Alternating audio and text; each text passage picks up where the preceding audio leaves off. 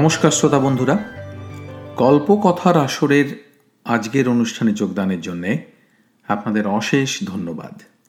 আমি রাজীব ঘোষ। আজকের পাঠ শরদিন্দু বন্দ্যোপাধ্যায়ের ভূতান্বেষী বড়দার গল্প, বহুরূপী।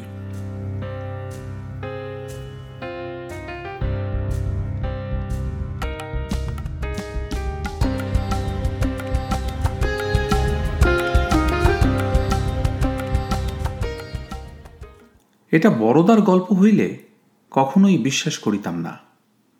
কিন্তু দুঃখের সহিত বলিতে হইতেছে যে, ব্যাপারটা আমার চোখের সম্মুখেই ঘটিয়াছিল, সুতরাং হাসিয়া উড়াইয়া দিবার আর পথ নাই। যদিও বড়দা মূলত এই ঘটনার সহিত ঘনিষ্ঠভাবে জড়িত ছিল, তবু এত বড় ভোজবাজি তাহার মতো মিথ্যাবাদীর পক্ষেও অসম্ভব বলিয়া মনে করি। গত শীতকালে বড়দার মস্তকে হঠাৎ বিষয়বুদ্ধি চাগার দিয়া উঠিয়াছিল। শহর হইতে মাইল পনেরো দূরে বেহারের গ্রাম্য ভাষায় যাহাকে দেহাত বলে, সেই অজ পাড়া গাঁয়ে বড়দার কিছু ধান জমি ও কয়েক ঘর কায়েমি প্রজা ছিল। এতকাল ফৌজদার সিং নামক জনৈক শিশোদীয় বংশিত রাজপুত এই সকল বিষয় সম্পত্তির তত্ত্বাবধানে নিযুক্ত ছিলেন। কিন্তু হঠাৎ বড়দা শিশোদীয় রাজপুতের সততা সম্বন্ধে সন্দেহান হইয়া স্বয়ং দুর্জয় শীতে ধান কাটাইবার জন্য প্রস্থান করিল।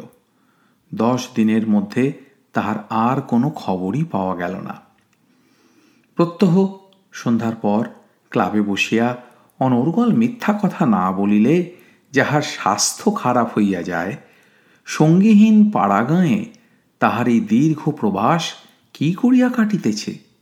এই প্রশ্ন আমাদের উদ্বিগ্ন করিয়া তুলিল। সেখানে বড়দা কাহাকে আষাঢ়ে গল্প শুনাইতেছে? আমরা ভাবিয়াছিলাম, দুদিন যাইতে না যাইতেই সে পলাইয়া আসিবে। কিন্তু এ কি? দশ দিন কাটিয়া গেল এখনও তাহার দেখা নাই।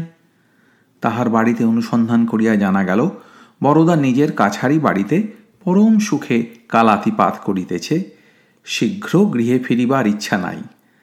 ধান কাটানো যে কিরূপ আনন্দদায়ক কার্য, তাহাই উচ্ছ্বসিত ভাষায় বর্ণনা করিয়া লম্বা চিঠি লিখিয়াছে। শুনিয়া আমরা স্তম্ভিত হইয়া গেলাম। অমূল্য বলিল, ধান টান সব মিছে কথা। যা হয়েছে আমি বুঝেছি। বড়দার বউ ওকে বাড়ি থেকে তাড়িয়ে দিয়েছে।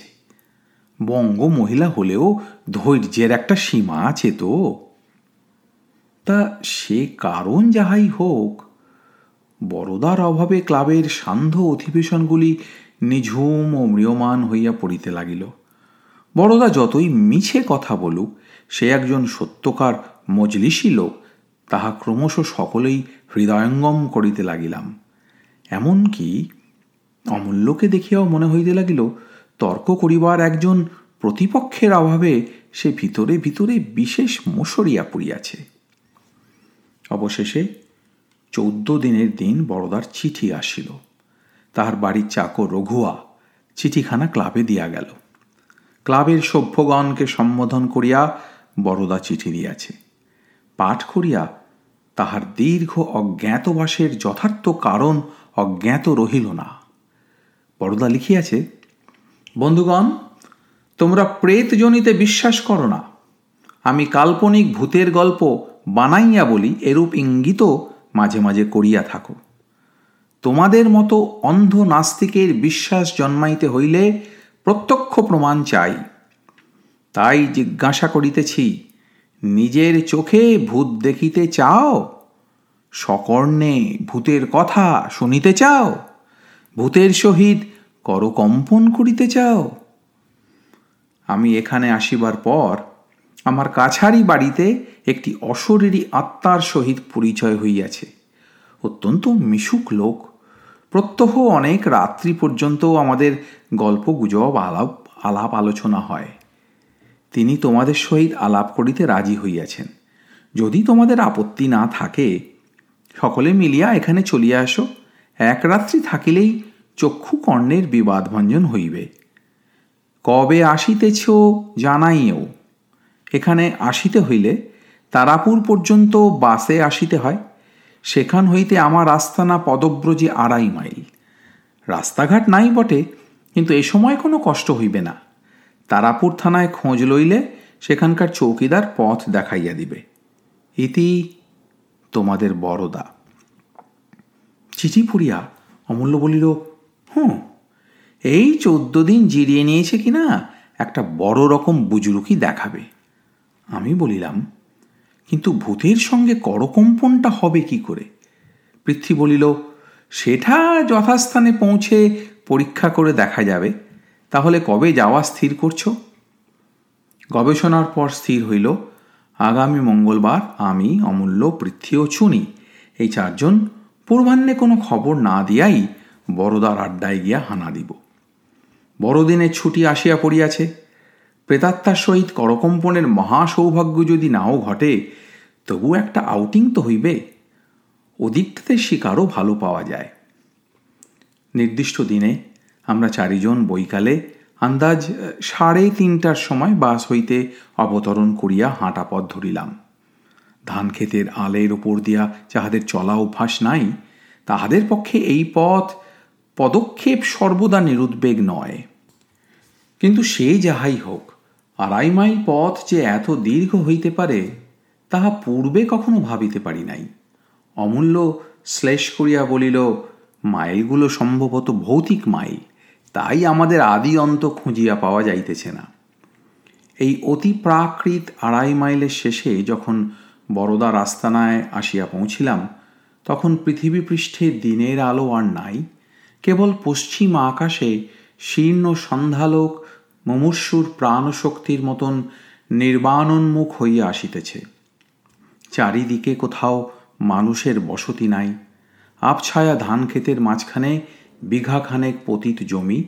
তাহারই এক প্রান্তে একটি জীর্ণ ইটের ঘর। চারিপাশের অপরিসর একটু বারান্দা। মাথার উপর খড়ের ছাউনি। পতিত জমির উপরে স্থানে স্থানে খড়ের স্তূপ রাখা আছে। প্রথমটা লোকজন কাহাকেও দেখিতে পাইলাম না। ঠিক স্থানে পৌঁছিয়াছে কিনা সন্দেহ হইতে লাগিল। অনতি দূরে একটা শিকলে বাঁধা কুকুর কুণ্ডলি পাকাইয়া শুইয়াছিল। কাছে গিয়া দেখিলাম বড়দার কুকুর খোক্ষোষ খোক্ষোষের সহিত আমাদের প্রণয় ছিল, কিন্তু সে বিশেষ উৎসাহ প্রদর্শন করিল না। নিদ্রালুভাবে একবার তাকাইয়া আবার থাবার মধ্যে মুখ গুঁজিয়া ঘুমাইতে লাগিল। কিন্তু বড়দা কোথায়? ঘরের মধ্যে আলো জ্বলিতেছে না। এদিক ওদিক চাহিতে দেখি খড়ের একটি গাদার তলা হইতে হামাগুড়ি দিয়া একটা প্রাণী বাহির হইয়া আসিতেছে। মূর্তিটি ক্রমে খাড়া হইয়া আমাদের সম্মুখে আসিয়া ফৌজি সেলাম করিয়া দাঁড়াইল। প্রথমটা ভাবিয়াছিলাম, বুঝি পরদার শিশোদীয় বংশিত রাজপুত, কিন্তু দেখিলাম তাহা নয়। নেপাল হইতে অবতীর্ণ চন্দ্রবংশীয় একজন ক্ষত্রিয়। সম্ভবত বড়দার দেউরি পাহারা দিবার জন্য নিযুক্ত হইয়াছেন। পরিধানে খাকি পোশাক, পায়ে বুট জুতা, কোমরে কুখরি রীতিমতো যোদ্ধ্রী বেশ। তাহাকে বড়দার কুশল প্রশ্ন জিজ্ঞাসা করায় তিনি চন্দ্রবংশীয় ভাষায় যাহা বলিলেন, তাহার বিন্দু বিসর্গও বুঝিতে পারিলাম না। শীতে এতখানি পথ হাঁটিয়া শরীর অবসন্ন হইয়া পড়িয়াছিল। আমরা আর বাক্য ব্যয় না করিয়া ঘরের দিকে অগ্রসর হইলাম। চন্দ্রবংশীয় ক্ষত্রিয় নির্বিকার মুখে আবার খড়ের গাদার মধ্যে প্রবেশ করিলেন। আমরা যেখানে ছিলাম, সেখান হইতে ঘরটি বোধ করি ত্রিশ কদম দূরে। বারান্দা শুদ্ধ ঘরের ভিত মাটি হইতে হাত দুই উঁচুতে অবস্থিত। বারান্দায় উঠিয়া সম্মুখী ঘরের দ্বার। আমি সর্বপ্রথম উপরে উঠিয়া দ্বারের দিকে পা বাড়াইয়াই চমকিয়া উঠিলাম। অন্ধকার দরজার মুখে কে দাঁড়াইয়া রহিয়াছে? পরক্ষণেই বড়দা সশব্দে হাসিয়া উঠিল, বলিল, হে সোহ খবর না দিয়ে হেলে যে আমাকে বিশ্বাস করতে পারলে না। আমরা ঘরে প্রবেশ করিলাম। বড়দা একটা তেলের ল্যাম্প জ্বালিয়া টেবিলের ওপর রাখিল। অমূল্য ঈষৎ বিরক্তিস্বরে বলিল, ঘরেই ছিলে তো, সারা দিচ্ছিলে না কেন? দেয়ালা হচ্ছিল বুঝি? উত্তরে বড়দা কেবল হাসিল, বলিল, বসো সবাই, শীতে নিশ্চয়ই কালিয়ে গিয়েছ চা তৈরি আছে, দিচ্ছি। বলিয়া প্রকাণ্ড একটা থার্মোফ্লাক্স হইতে ধুমায়িত চা ঢালিয়া সকলকে দিতে লাগিল। চা খাইতে খাইতে বড়দার ঘরের চতুর্দিকে চক্ষু ফিরাইয়া দেখিতে লাগিলাম। ঘরের কোথাও এতটুকু প্লাস্টার নাই। নোনা ধরা লাল ইটগুলি সারি সারি দাঁত বাহির করিয়া আছে। মেঝে মাটির গোময় দিয়া লিপ্ত।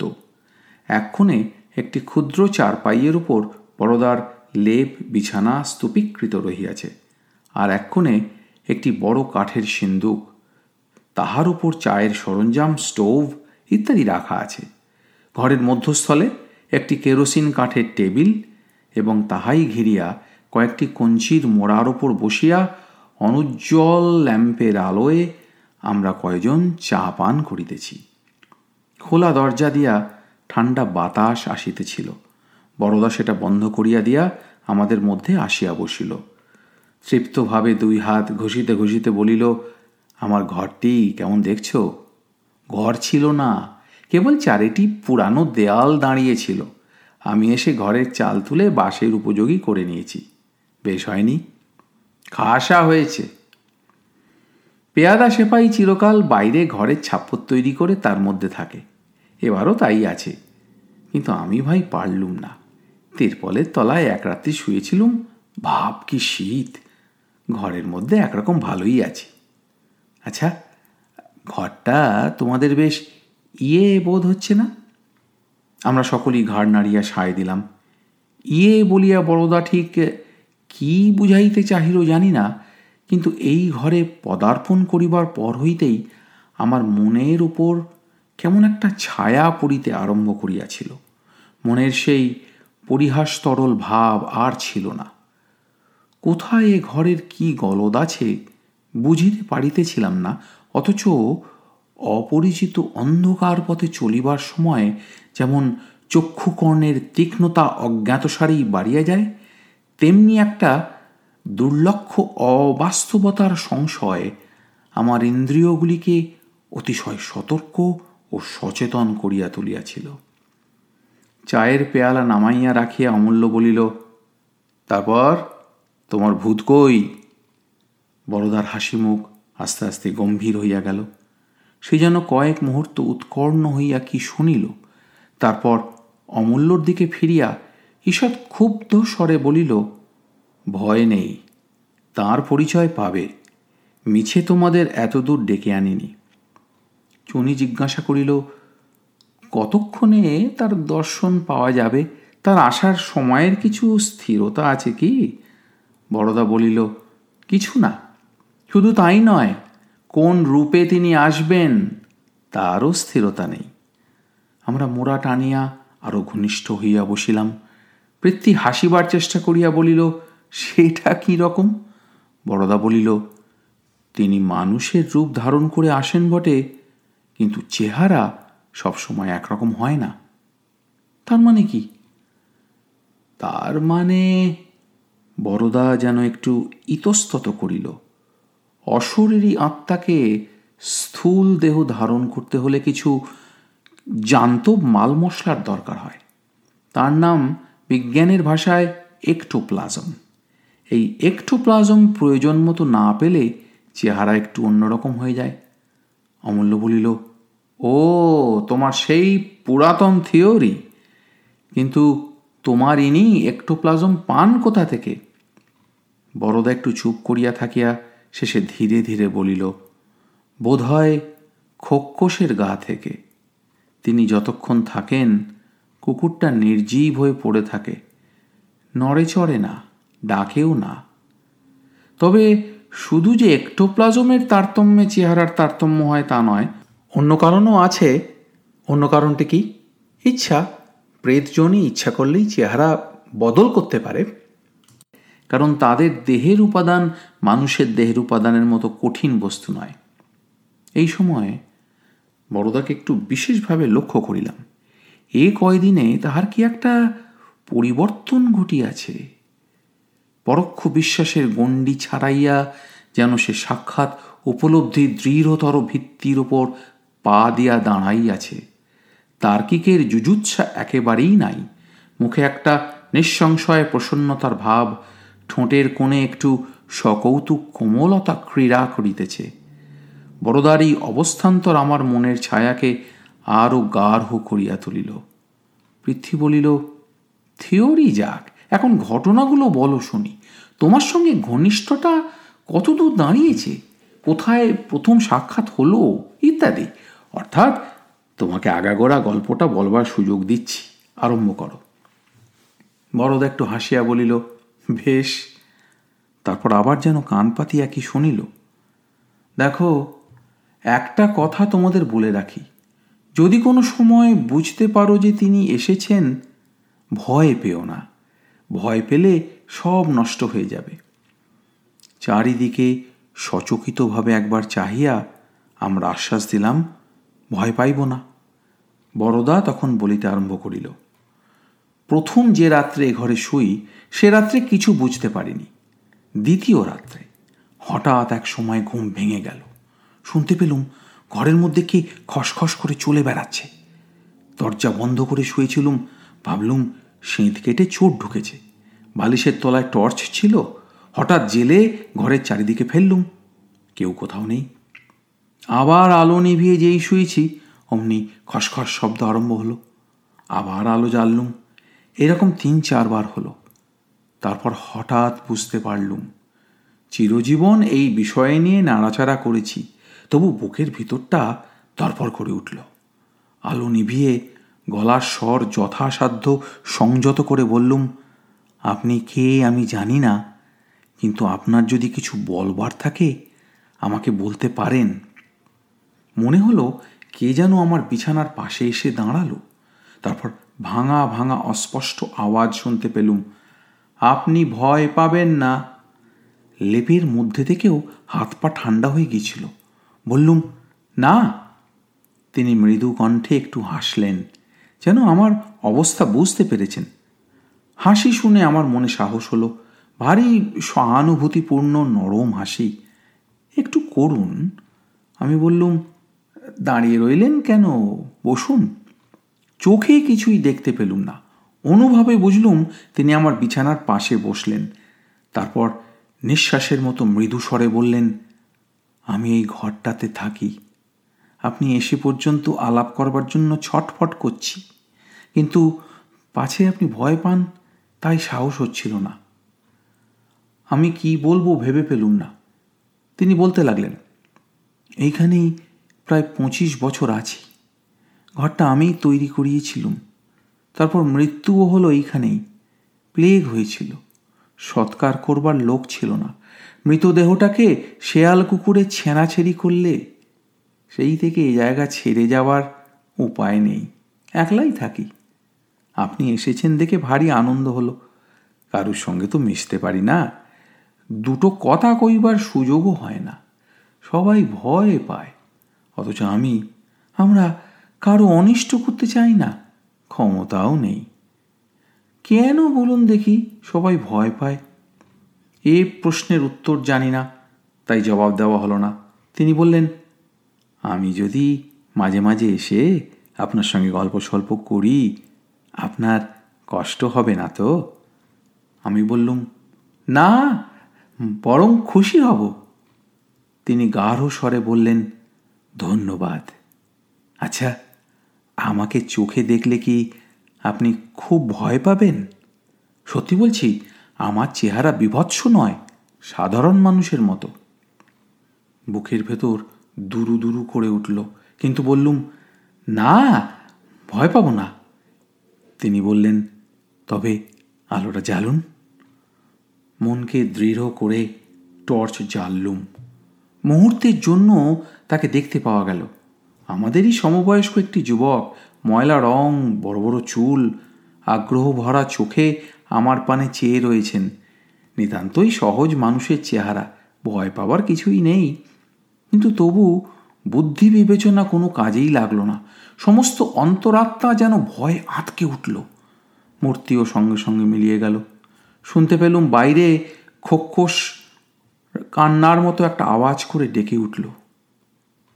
বড়দা চুপ করিল। ফুসফুস হইতে অবরুদ্ধ বাষ্প মুক্ত করিয়া বলিলাম, তারপর? বড়দা বলিল, তারপর সহসা উঠিয়া দাঁড়াইল।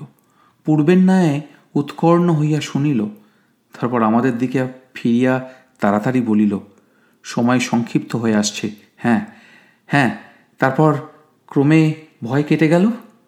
এখন রোজই তিনি আসেন, অনেক কথাবার্তা হয়। তোমাদের সঙ্গেও দেখা করবার জন্য তিনি খুব উৎসুক ছিলেন, কিন্তু আর সময় নেই। এসো। বড়দা আমার দিকে প্রসারিত করতল বাড়াইয়া দিল। কিছু না বুঝিয়া তাহার সহিত শেক হ্যান্ড করিলাম। বড়দার হঠাৎ হইল কি? আমাদের বিদায় করিতে চায় নাকি অমূল্য বলিল, কিন্তু কই, তিনি এখনও দেখা দিলেন না? বড়দা আবার বসিয়া পড়িল, মুখের উপর দিয়ে একবার হাত চালাইয়া বলিল, হয়তো দেখা দিয়েছেন। তোমরা জানতে পারনি? এই সময় বাহিরে দ্রুত পদধ্বনি শোনা গেল। আমরা চমকিয়া সোজা হইয়া বসিলাম। পদশব্দ বারান্দার উপরে উঠিল, তারপর বদ্ধ দরজায় সজোরে ধাক্কা পড়িল। হৃদযন্ত্রটাও ওই ধাক্কার সঙ্গে সঙ্গে চমকিয়া উঠিল। আমরা প্রশ্ন বিস্ফোরিত চোখে পরস্পরের পানে চাহিলাম, এ সময় হঠাৎ কে আসিল? তবে কি? বড়দার মুখে একটা ম্লান হাসি ক্রীড়া করিতেছিল।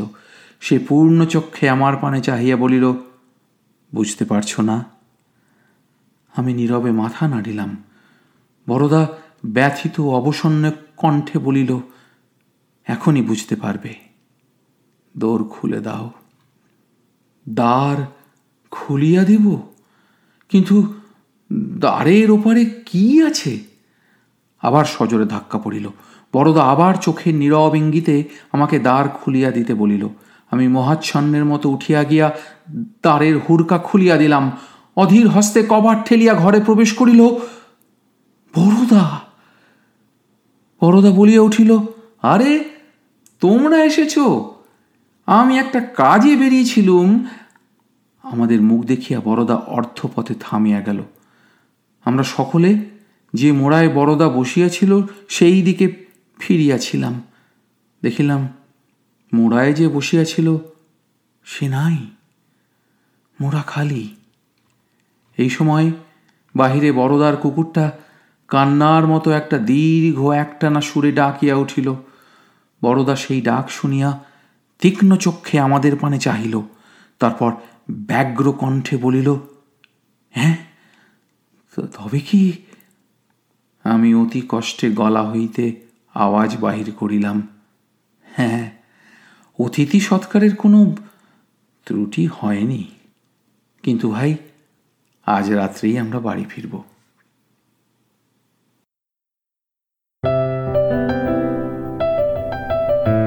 আপনাদের মতামত আমাদের জানাতে ভুলবেন না কিন্তু, শ্রোতা বন্ধুরা। আমাদের ওয়েবসাইট গল্প কথার আসর dot org G O L P O K O T H A R A S O R dot O R G